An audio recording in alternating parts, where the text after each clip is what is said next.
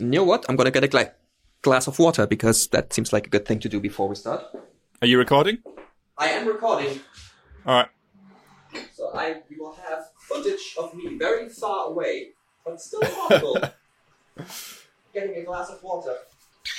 Whereas I was prepared, already have water. Some nice water. Oh, good old glass of water. I bloody love water, me.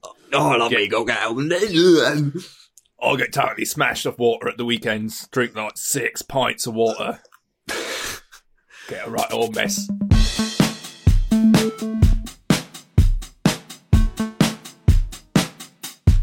It's been. Wait, has it only been a week since we put out the last one? Um, uh, maybe two. It feels I- I longer. Yeah, lots happened. It's um, it's been an exciting couple of weeks. Um, I should say, like, the thing that I'm feeling, like the most recent happening that I'm feeling very currently is I have broken myself. What did you do, Jake? What So- happened? Well, okay. I think we talked about it on the show before, but I, have been playing a lot of Beat Saber. That's been my sort of lockdown exercise slash entertainment. It's a good game. It's a very good game. Absolutely love it. Um, last week I, I don't know, slightly damaged my shoulder playing it. Um, I still got a high score, but then I was like, oh, I think I've done Hashtag worth it. It was totally worth it. Um, but then, and I thought, well, okay, I better lay off it for a bit because you know certain bits of it are hurting. Um, so I laid off it until this morning. Um, and so there, there was I'd lost one of my high scores to um, uh, Francis Berryman, who we, we mentioned on the last show. I have a notification that she beat one of my high scores as well. I was deeply upset. Mm, so I've been waiting for a few days until I was better to get that high score back, and I did that this morning. Uh, and I was like, oh, I'm I'm feeling great. My Beat Saber days are back. So I just went to play one of the well, actually one of the levels that's not that hard, but it's a bit longer. It's like a six minute level. Mm-hmm. Um, for anyone who, who doesn't know, Beat Saber is like a it's sort of essentially a dancing game, but you there's lightsabers It- involved. well, so as a man, you feel fine. I, I, I usually say it's Guitar Hero, but with lightsabers. Yes, that is a good way of describing it. um, and just like on a particularly easy bit of the level, um, Did we get cocky? something- Did we get a bit extravagant? Oh, I, I didn't feel like I was, but something in Ah. my back just made an almighty crunch pop sound, uh, and I was like, "Oh, that doesn't sound good," um, and doesn't feel particularly great. And I so I took all of the kit off, you know, plugged it back into charge, and then as I walked through back through to the kitchen, um, you know the scene on Terminator 2 where the T1000 is like freezing and he's just sort of getting slower and slower moving, and then his leg comes off and he sort of falls over. Now, here's an. Was- I, I- I have to admit, I've never seen Terminator. What Terminator An- 2 is oh, is extraordinary. Any of them. It seems like something I need to catch up on at some point. Oh, Term- Terminator 2 is a very good one. Um, okay, and it, it stands up. To, it stands up to time. It's uh, oh, I mean that's Yeah, yeah. a big endorsement. oh yeah, yeah, yeah. It's a good movie. But eh, okay, anyway, I just sort of slowly um froze, uh, and then kind of collapsed to the floor and couldn't get up for about fifteen minutes. and even then, it was a struggle. I could barely move, mate. Like everything hurts. Like I've done, I've done myself a serious injury. I don't really know what to do. I'm sat at the desk now in a, a moderate to high amount of pain. so, So Uh, that that does remind me of like I, I had something similar once where we had a a like a, team summer party and one of the little um amusement stands they had was a, a, a ring the bell test your strength kind of game but you use this massive sledgehammer and you have to hit this this device that shoots a ball up into the air and if it hits the bell you win. And classic classic it- theme park kind of Exactly. uh, circus game. Yeah yeah, yeah. and it, and it is i think virtually almost virtually impossible to actually hit it. You have to like there's trickery involved i'm pretty sure. Um and so obviously this was evening time and i wasn't like warmed up for physical engagement of any sorts and so i took this hammer that was extremely heavy and i think it needs to be for this game and i just swung it three times because that's how many attempts you get but if you imagine you have this massive weight behind you and you kind of like throw it from your back over your head onto the front and do that three times in a row, your back muscles might go, you know what, mate? Not used to this. Yeah, I'm out. Um, I was fine on the evening. It was all good. Went home, went to sleep, got up the next morning, or rather, I should say, I tried to get up next morning, and it just did like my back did not function. I actually felt like an 80 year old. I had to to balance my upper body perfectly above my hips. If I tilted any way ever so slightly, I would get this shooting pain and just curl up in a ball on the floor and and and cry. And it, I, that is very similar to how I feel right right now. I, I nearly had to get Jen to dress me this this morning. It's it's it's a it's a very eye opening experience. It's like a li- little glimpse into your own future. I felt like. Yeah, it's it's weird because I've got I've got actually quite a lot of freedom of movement. It there's there's there isn't like a particular thing that I can't do. It's just I can't do it fast. And- and if- like I, you know, sitting perfectly still, like just natural movement. I'll like move slightly in one direction, and it's just incredible shooting pain. But if I sort of slowly bend around, I mean, it's pretty painful. But there's no there's no point where it's like, oh, I can't do that anymore. But it's just uh, uh, anyway. Yes, I feel I feel like this is this is old. This is me getting old now. Um, but maybe this is what athletes feel like because like my, you know, for the first time, like my Beat Saber game is is down. Uh, I'm worried about training for the next uh, championship. Uh, it's um, Of course. this is like tennis players must feel like, yeah. So I don't know what I'm going to do in lockdown. I'm worried now that I'm going to put on a yeah, lot you're gonna you're 'cause I- gonna you're gonna lose your lead. All your friends are gonna rush past you on the high score leaderboards, I know, and you'll be it's left like- behind. Well, my other exercise as well is uh, I, I've got like a little fold away rowing machine, and that's been sort of keeping me healthy. But it feels like now I'm just well, I've been out for a week already because my shoulder was bad, and now I feel like I've just put myself out for another two weeks. So um, with with lockdown, you know, not getting a lot of normal exercise anyway, I've, I'm probably going to double in weight by the next podcast. So I mean, the uh, obvious solution is is to what actually my family did with uh, Wii bowling, where you just repurpose the game to play it while lying down on the couch. And I actually think Beat Saber poses an interesting challenge to make that work.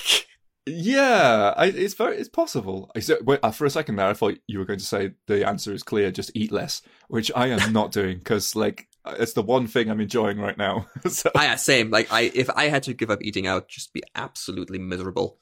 That that would not, not be happening. uh, but yes, the, the, the, one of the reasons we, well, the reason that we missed a podcast out is uh, is due to my stupid cat because uh, I guess this time last week, uh, or certainly on a Tuesday, which I think is when we were um, uh, planning to record, uh, I had become convinced that my cat was dead, um, and so I was very sad, and uh, so I didn't much feel like doing a podcast because he at that point he'd been missing. Yeah, not only that, you took the entire web development community with you on the journey. Yes, yes, I did. Well, so, so he went missing on the well, he didn't come back on the Thursday evening, which is not it's unusual but not unheard of. Uh, but then when he was not there on the Friday, it was a bit like, oh, it's getting a bit weird. Didn't see him all Friday, and then he wasn't there Saturday morning. Um, and that's when we were really worried, and that's when I started tweeting about it because you know I don't know, it seemed like something to do. Um, that seems like the reasonable option. Oh, I don't know, man. Sometimes just writing about it helps, you know. To be fair, I think uh, I think it, it can be quite cathartic, and it's not like you're not warning people. Your profile tree says no thought goes unpublished. yes, exactly. It was on brand, um, and people were lovely about it. Like there was a lot of stories about people's cats going missing for like years and just spontaneously returning and all of that sort of stuff. But the the thing that really, oh, that was really horrible about it is like, um, I have I have this little call uh, that I've trained the cats to hear. Mhm. Um, so, and it goes like this, like that. Um, it's a sound that travels quite a long way without being annoying to other people. I'm not like shouting. Then, Kimmy! uh, Kimmy, come back! Kimmy, please come back! Uh, it, so I, I made that sound from um, the bedroom window. So so a bedroom backs onto a, a cemetery, and next to the cemetery is uh, some woods. So there's you know quite a lot of green greenery. You live next uh, to a at the back of the cemetery. Yeah, yeah, yeah, yeah. Uh, back backing onto a cemetery. So that's that's why my life now. I'm just going to slowly crawl down the garden and just pop myself in the cemetery when it's all done. Um, but yeah, so I made that noise, and I thought I heard him meowing. Um, but he's got this. This is part of the problem. He's got a terrible meow. Like his brother is the meower, he is the purrer. Purring not useful right now, so we were relying.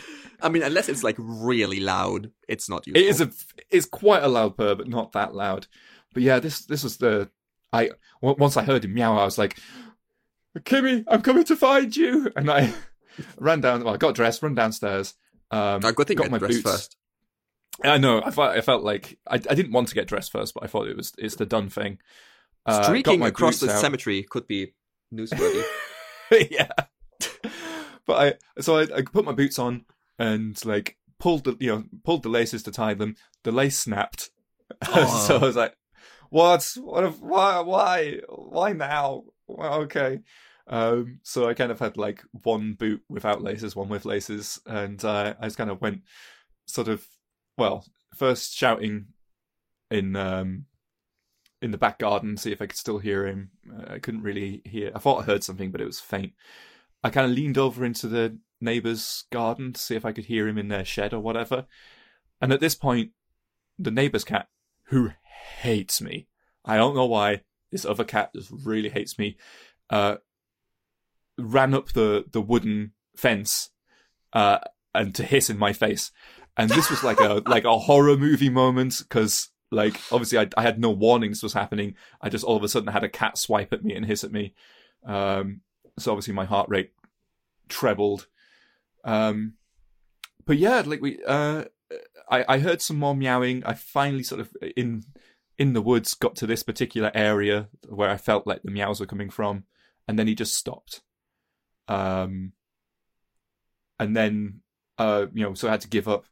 Next day, went out to the same area, heard a couple of faint meows, and then it stopped and then that was it for like a couple of days. We didn't hear any more meowings, and I was just so I just became obsessed with this idea of like, well, I knew roughly where the cat was, couldn't find it, and did I just hear? Did I just hear him slowly die? You know, and that was Which is yeah, that that's a very heartbreaking thought. so it was quite quite sad for a couple of days there. Um, and we we sort of we gave up. Um, we grieved. Uh, it was really rough. Uh, even just things like uh, feeding because we got two cats, so feeding the other one like I, you know to clean the bowls. I took two bowls to the sink, and then I, oh, I only need to put one back down. Oh, Oh. that's sad. And um, and his brother was just sort of like going outside and sitting on the patio and just sort of looking towards the end of the garden and just sort of like he was waiting. I mean, obviously, probably putting a lot of my emotion and reading that into this cat's actions, but uh, ugh.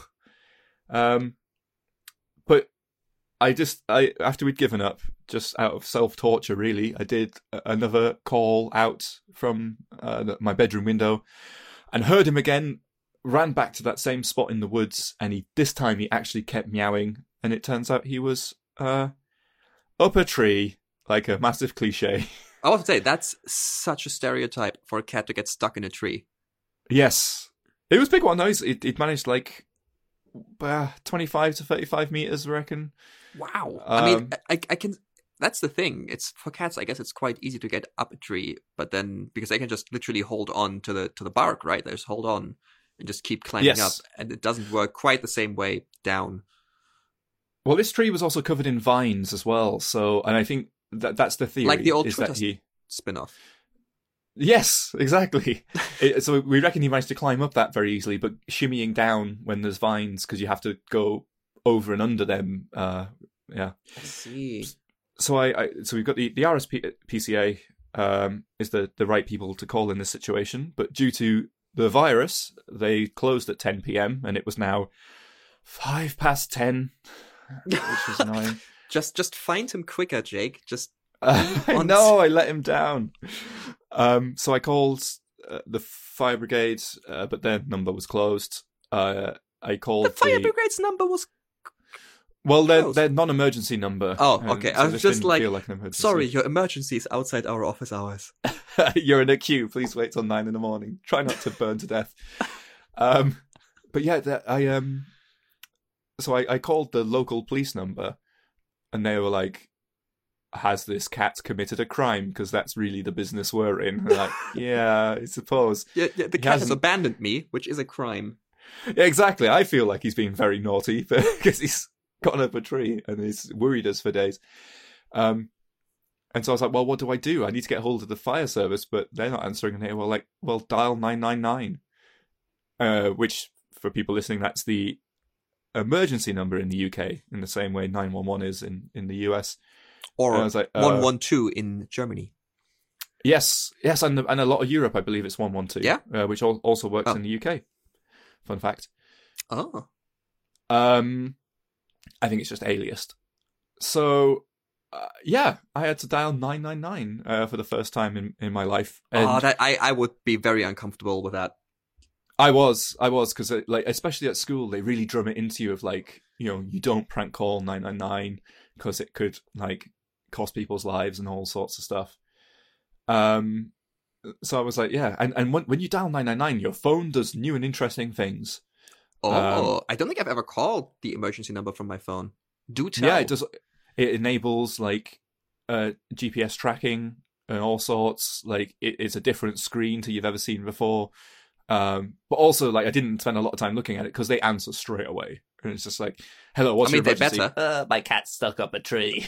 so Well, it would be bad if they didn't answer and just would like hold music. Like, did you know that water extinguishes fire? have you tried our online FAQ? so yeah, the, the fire brigade had to. They came out the next day because they didn't want to do anything in the dark. Which But is so you, you didn't get told off for calling that number for having a cat stuck in a tree. Well, there was there was a, a moment of like you're supposed to call the RSPCA, and I was like, yeah, but they're closed. It's like no, they're not. It's like uh, they are.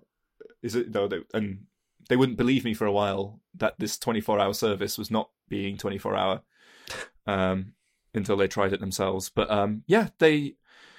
I mean, the story's gone on long enough, but really, they um, they they came the next day, and with their rescue service, and apparently, because I was you know obviously guilty about calling out a you know fire service for this, but they they treat these things as uh, training because it's they've got a real goal, they've got a real problem, um, and they take it as their opportunity to sort of do what they would do if it was a child stuck up a tree or someone trapped Ah. up a building.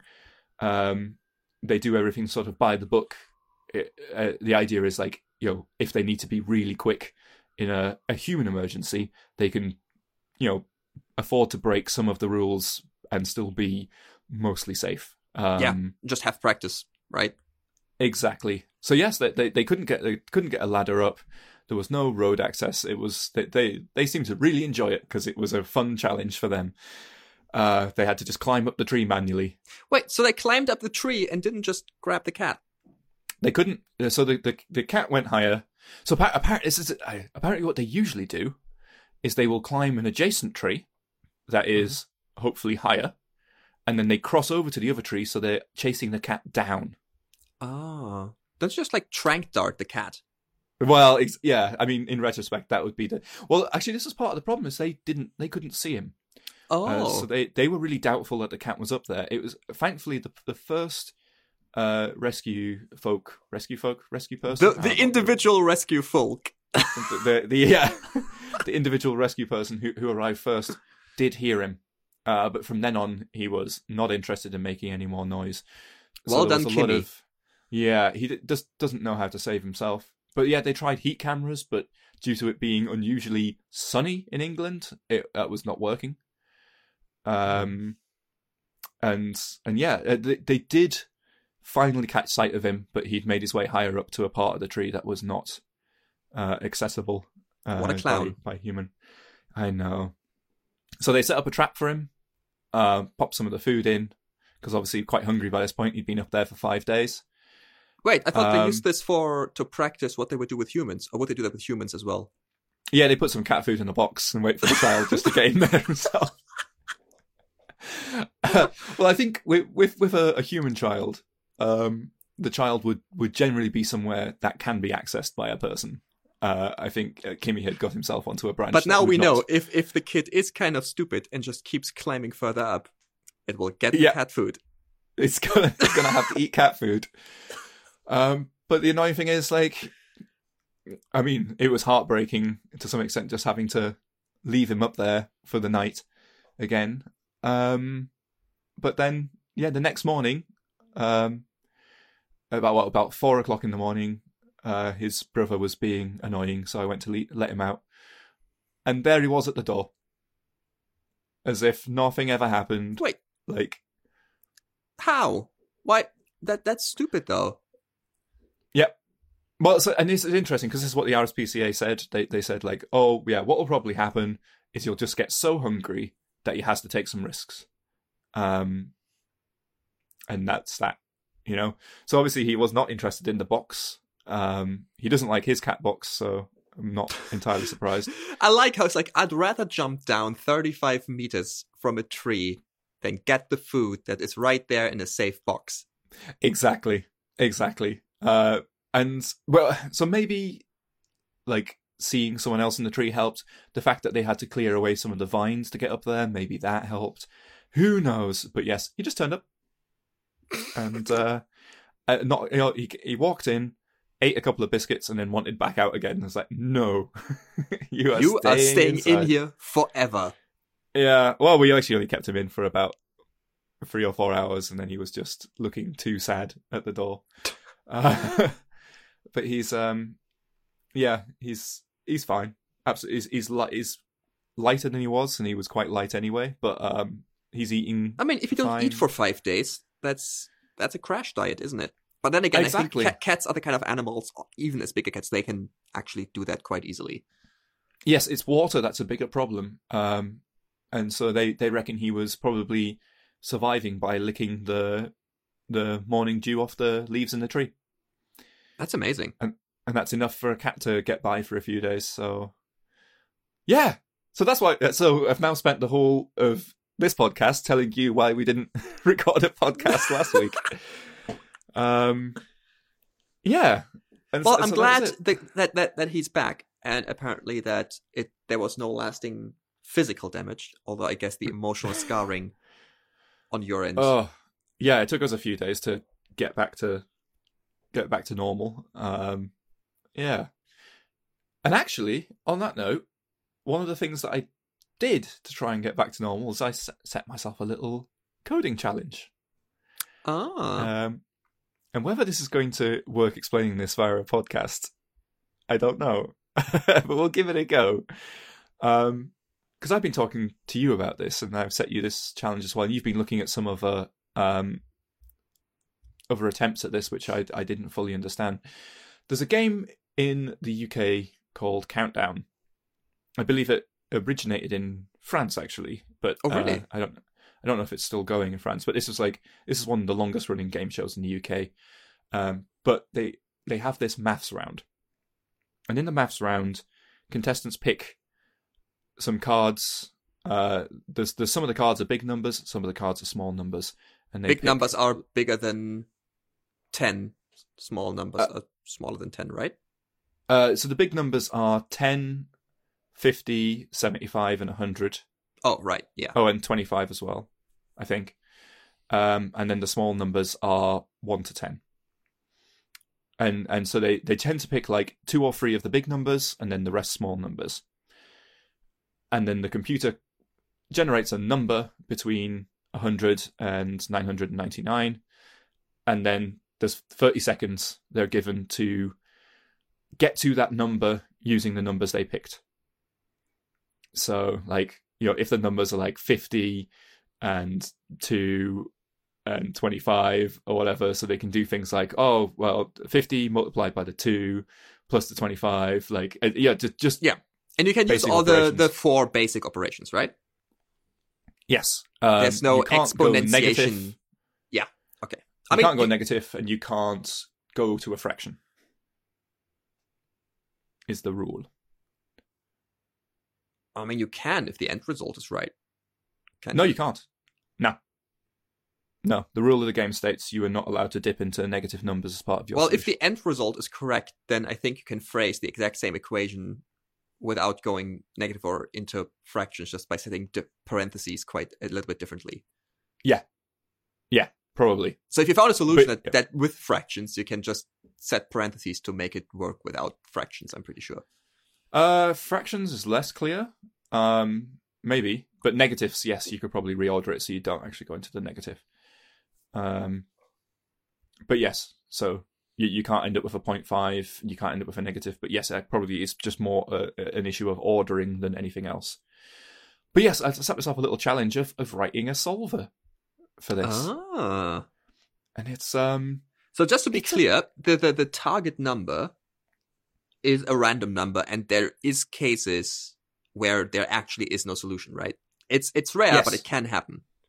Yes, and in the in the TV game, the person who gets closest uh, Yeah. is the winner of the round. Um, obviously aiming for for the actual the same number. Um, yes, so it was just it, it felt it felt a bit like a Google interview question, really, of just like how how to write a solver for this. Um, I, I will post my solution.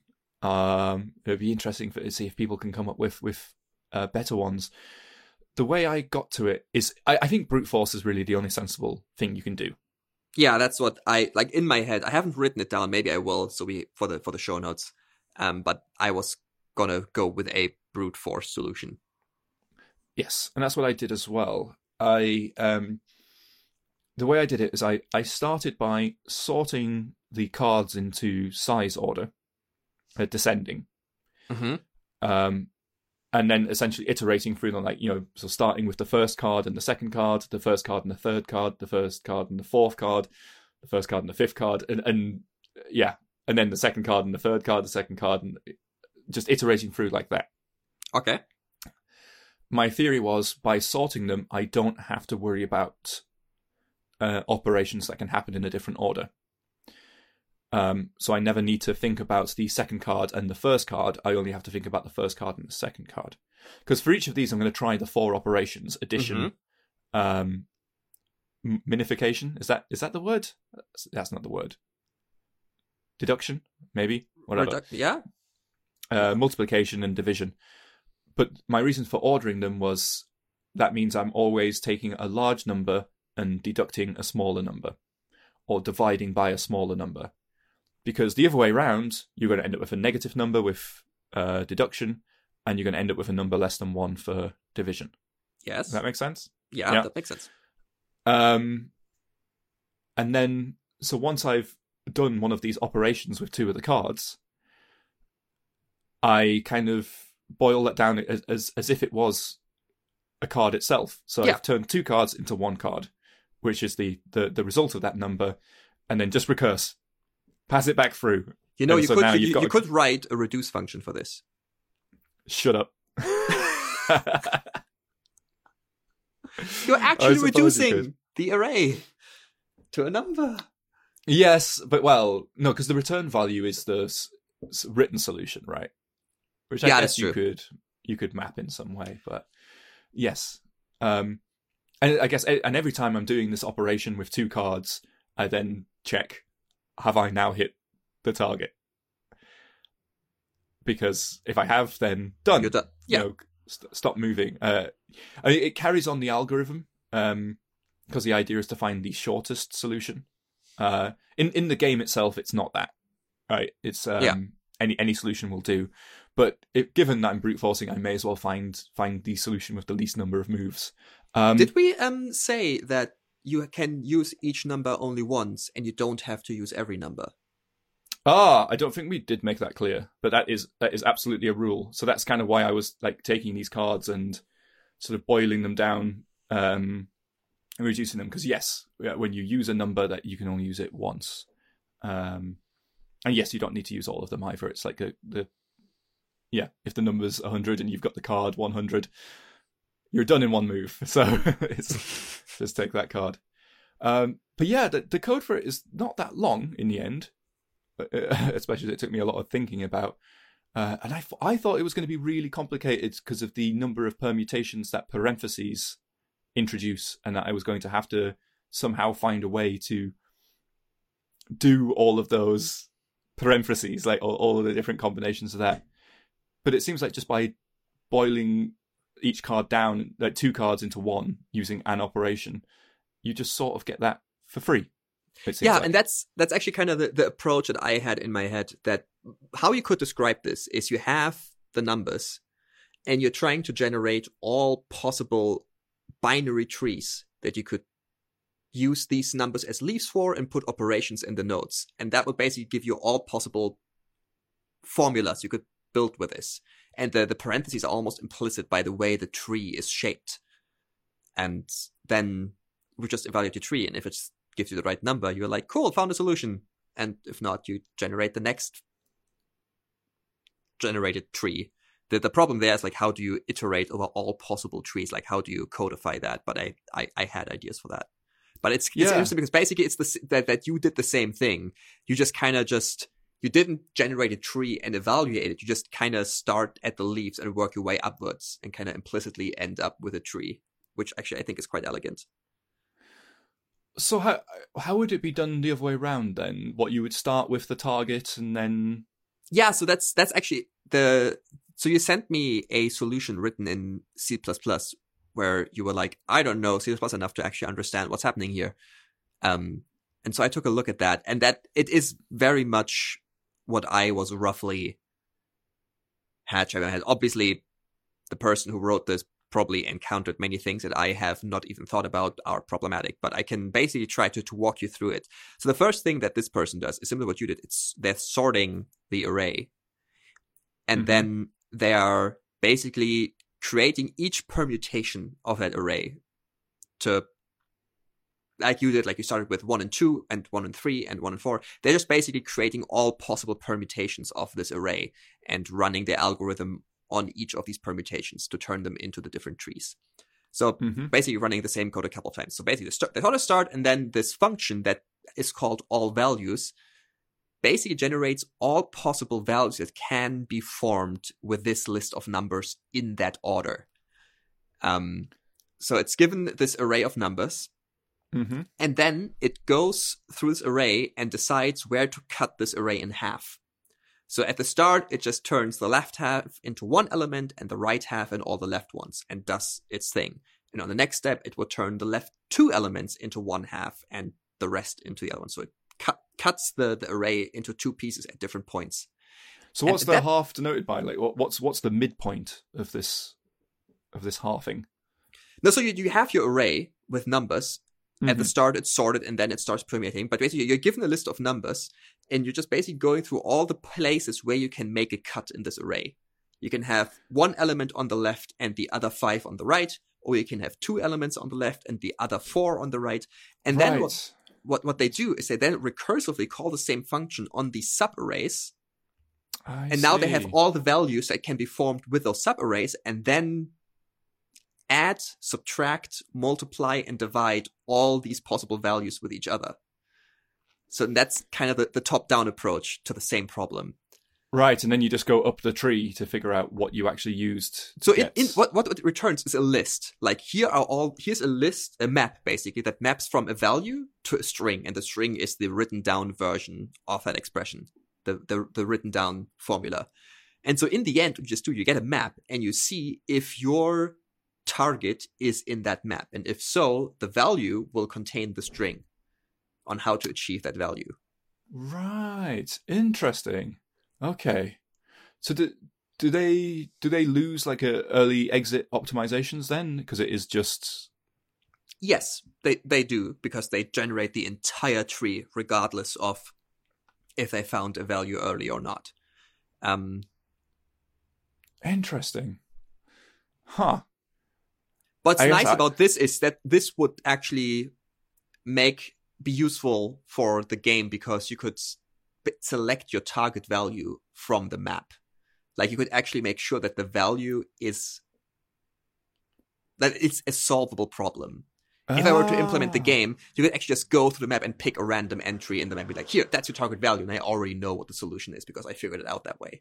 So I think that's actually quite interesting. Nice. Yes, because I guess you would just dedupe all of the possible solutions and then Yeah. pick at random from those. Oh, that is clever. You see, my yeah, my attitude to picking a a solvable one would just be pick a random number, put it through my algorithm. If it fails to come up with a solution, pick another random number. Why not?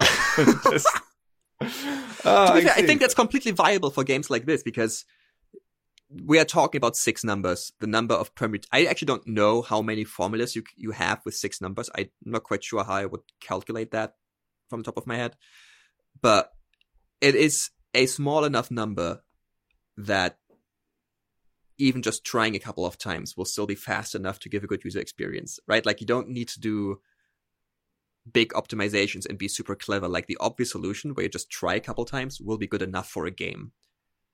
And nobody Yeah. would notice that you're cutting a corner, really. I like the tree pattern though. That's very good. Okay. Well, I'll I'll post a link to the solution I came up with, and we'll post a link to the C as well. Yeah. Um, and it'll be yeah, it'll be interesting if anyone wants to put their um, see if they can come up with a better solution. It's it's interesting because there's, there's a, a few um optimizations you can make um that I try to make. Like once I've got a solution, I try to stop um if I'm working on another solution and it's overtaken it in the number of steps because it's like, well, it's not going to be a shorter solution. Um, there are some interesting things you can avoid doing, Yeah. like That's like Um, min maxing, right? You can avoid descending a a search tree if you already know there's no way the that that part of the tree is going to yield a better solution. exactly, and things like multiplying by one is the waste of a move, dividing by one is a waste of a move. Um, yeah, so you can kind of skip those, skip that part of the tree if you come to it. But yeah, I was, I had, it was, it, it kind of got my head back into coding after Yeah. a few days doing other things. Um, yeah, it'd be interesting to see if people come up with uh, smarter solutions or, or faster solutions as well.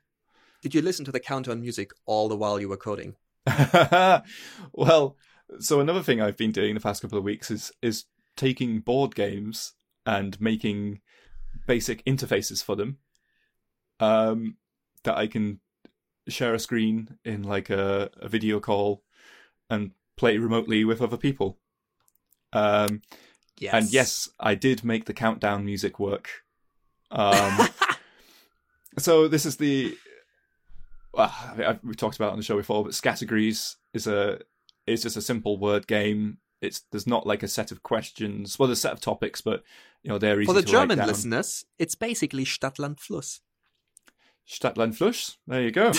yeah, there's a German game called uh, City, Country, River, where you choose a random letter by some means of random selection, and then everybody in in the round has to write down a city, a country, a river, and a couple of other things, starting with that letter. And then if you get get it unique, you get more points. If you get it right, you get a little bit less points, but still some points. And if you don't get anything, you get no points. So it's very similar. And Yeah. so just on lockdown, it's, uh, I guess the difference here is there's more topics. Like the topics are like something that smells, or a reason for being late, or that kind of thing. Um, and you only get points for a unique answer. And I guess, and I don't know, I don't know how this will play with the Germans. Um, but the but part part of the point of the game is that there isn't always necessarily a correct answer. It becomes a debate Oh dear. if if someone if you're yeah if you're going to give someone the answer if they've come up with something uh, particularly tenuous or whatever um but it's fun because you know if you give someone a hard time for one of their answers they will come down hard on you for one of your No. tenuous answers later on I remember playing Stadtland Fluss, that German equivalent, with my family back when I was a kid. And I just remembered that every now and then I would make up random river names and just claim they were a river in China. And they would have to um and now with uh, the internet on everyone's phones that becomes a lot harder doesn't it so Yeah, I haven't played it since the era of smartphones. I my tactic doesn't work anymore, I'm afraid. well we're going to be playing it this evening right we've uh We are going got- to be playing it this evening. And now I'm got a- terrified that we're just going to end up discussing because certain participants are, I think, quite quite argue happy. yes i'm rubbish at the game by the way uh so uh, yeah Can you be get- good at the game? some people just seem to be able to my mind locks up when i'm given a letter and you've got to name a a movie star beginning of that letter, it, I'm surprised at how my brain just decides. I goes to, blank. I think I think I'm in a similar Yeah. camp, to be honest. Yeah, but yes, I Well, did. I, find I, out. I've made music for it. I did. I got the the music from the, the countdown game show, which is a 30 second piece of music, uh, and cut it up and created loops so I could make arbitrarily long versions of that. Um, Do you wanna do you wanna link to your blog post about this? I do the blog post that no one read. um, but yes, it was basically taking what we did for Big Web Quiz, the music for Big Web Quiz, and just putting the countdown theme. In Honestly, we have gotten good mileage out of the module that you wrote. It's just really, it's the, your blog post is just a running joke within the team now, and that you spent I don't know how long in it, just apparently one of your least read articles. yeah, I it, not only in the amount of time I put into it, but the amount of pride I had in the result, and just no no one cared. Uh, never mind. But yes, uh, yeah, and I I use it as an opportunity to well, I, I just did the thing client side. I used uh, Jason Miller's HTM library, which is Yes. um, not JSX. It uses template tags, but achieves the same thing. Um, and I also took it as a, an opportunity to use hooks. Uh, so I was using Preact rather than React, but the hooks are the same. Oh. And when I first heard about hooks, I was really, really unsure about them. It didn't really make sense to me, and the pitfalls seemed really dangerous. But now I've given it a go. I am now sure that these are terrible things, and the pitfalls are dreadful. And I, it's just reinventing. I, I, I get the problem it's trying to solve. Like in a standard React component, you can end up with a single piece of behavior that is split between uh, like your connect callback, your disconnect callback, and other places. And hooks do sort of bring that together. But I think it creates more problems than it solves. I, I, I, so I haven't played with them myself, but I find them unintuitive to read, and that's probably something that I would have to learn a bit more about how what the pattern is and how it works. But then there's this whole thing in that you can't use the hooks from within a callback or something, or that you have to use them in the same order, and like it's like it, like really weird restrictions that are really not JavaScript idiomatic, and that's just scares me. Yeah, you end up using local variables for things that you would otherwise use instance things, be, be it an instance callback or uh, an instance value. And that's where all of the gotchas are, is that you'll end up in some callback referring to an old value because, you know, okay, you, you're within a render function right now, but you're actually four render functions ahead. Um, and you're yeah, it, it just it's all of the callback uh, closure issues just come back to bite you in ways you don't expect. Um, which is why there's all kinds of linter rules that you can get that try to stop you from hitting these foot guns. Ugh, I just feel that there must be a better solution to this problem than than hooks because I, I think it creates more problems than it solves. Well, I'm I'm glad that you went on this journey so that I don't have to. so I've, I feel like I've just spent this whole episode talking. What have, what have you been up to? How's it how's it ah, going? I've I I found an, an interesting JavaScript little thing that I like. I learned something new about JavaScript. Which you know, at some point, you oft, I, I sometimes feel like I know quite a bit about JavaScript. I I I'm allowed to spend my time living in the deepest corners of specs and weird behavior. But then again, every now and then things come along that I didn't know. So Comlink, I was working on Comlink. I was looking at an issue in Comlink more specifically. Um, you know, Comlink takes a class or a function or an object from a worker and pretend that it's available on the main thread, like you would usually have it if you had normal threading in any other language. And so one thing that Comlink does is if you call that function on the main thread, it invokes that function on the other side and gives a return value. Now we know Yes. that in JavaScript, returns, there's not always a return value. Sometimes there's an exception. And so what Comlink does, it always puts, when it invokes this function on the worker side, it always puts in a try catch block. And if a throw happens, it serializes the error, sends it back, and then rethrows on the other side, basically making the exception appear on the other, other side. right, which- you have to do this manually because errors are not structure clonable.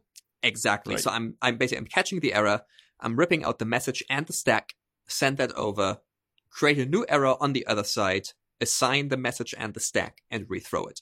That's literally what's happening under the hood there. Mhm. Now, I made the assumption that whatever is thrown is an error. Ah, Um, it should knew- be, but I- I know that that um, I think all the native exceptions are in fact errors. Um, Yes. and it is definitely a best practice that if you throw, it is an error. However, something that I didn't necessarily realize is, or I didn't think about, is that we live in the the day and age of promises and async functions, where a rejected promise will turn into a throwing function if you use async await. yes, And whatever value you reject with, that is now what is being thrown. And it is, there's lots of code out there that rejects with a string or which is a number. which is why there's like this this best practice with promises. Uh, there's a there's a really good uh, guide to promises uh, that I'll put in the show notes, but it covers things like um, rejection should be the equivalent of throw. Yeah. Like so, you, you you don't use reject to mean no, I didn't find the thing. We, uh, in the last episode, we were talking about like HTTP responses and, and is it an Yeah. error if if you can't find the thing you were looking for? Um, as yeah, a lot of people with promises w- will reject, and it's no, no, it, it's a resolve because you successfully searched the thing and found nothing. Yeah, but if it- if, if I exception. fetch if I fetch something from a server and it returns 500, that's a resolved promise, just yes, with a bad status code. uh, but similarly, the rule is you should be rejecting promises with an error of sorts. Yes. but yeah, real world. Either way, happens. It turns out JavaScript can throw things that are not errors, and I knew that. I kind of just didn't pay attention to it, but in Hmm. because I thought if you want to throw something that is not an error, you got no one but yourself to blame. But actually, with async await functions, I I just can't justifiably take that stance. And so I added um, a little bit of code to now be able to also rethrow primitives, strings, numbers, booleans, um, which made me switch from a weak set back to a symbol hack because you can't put primitives, can't use primitives as a key in a weak set. Before I would basically put the thing that got thrown into the weak set and later on in the code check, hey, is this actually something that should be thrown by checking if it's in the weak set? And that worked quite well. Um, so now I'm using symbols to just put a little expando on it or create my own object with an expando on, on it to distinguish a, a, an object that is being thrown from an object that I created with a marker on it. And symbols are great for that. But you can't put a symbol on a string. No, I'm put, I'm creating an object which has Ah. a value and is this a thrown thing symbol because I need to distinguish from this is an object that is returned from the function that happens to look like my wrapper or if it's actually something that the comlink library created. And that's what sim- what symbols are for for me. So I can mark an object as this is something I created rather than a value just happens to look like it. Gotcha. Um, and now what I learned in this instance is, or later on actually, because Felix F. Becker, who has been great in adding TypeScript, better typing to Comlink on GitHub, pointed out to me that this would actually still misbehave in one case, which is when someone throws null. People who throw null are bad and sad. But also, I did not know that type of null. What is type of null, Jake? it is object.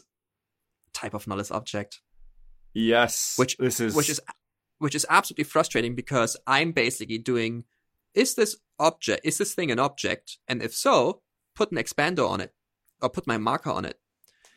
yes. Which if it's null, will throw because now I'm trying to access null.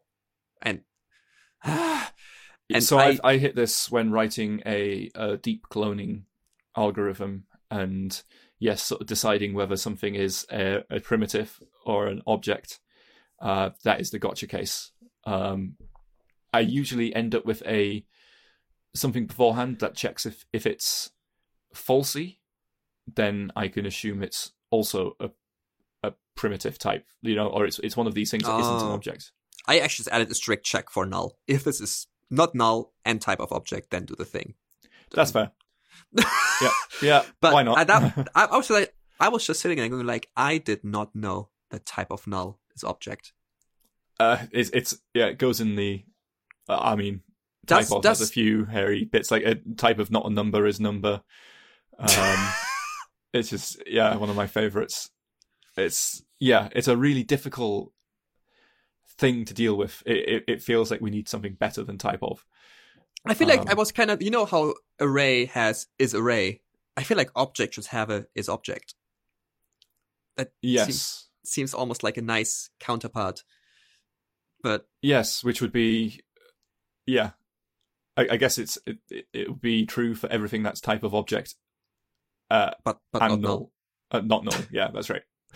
Yeah, I guess that's Oh, it, really, isn't it? It's the It only ki- other it, case. It, it kind of reminds me of that there is two functions, the is not a number and the number dot is not a number, which are not the same function and behave differently. yes. What is what's the difference? I can't. I can't ah. remember.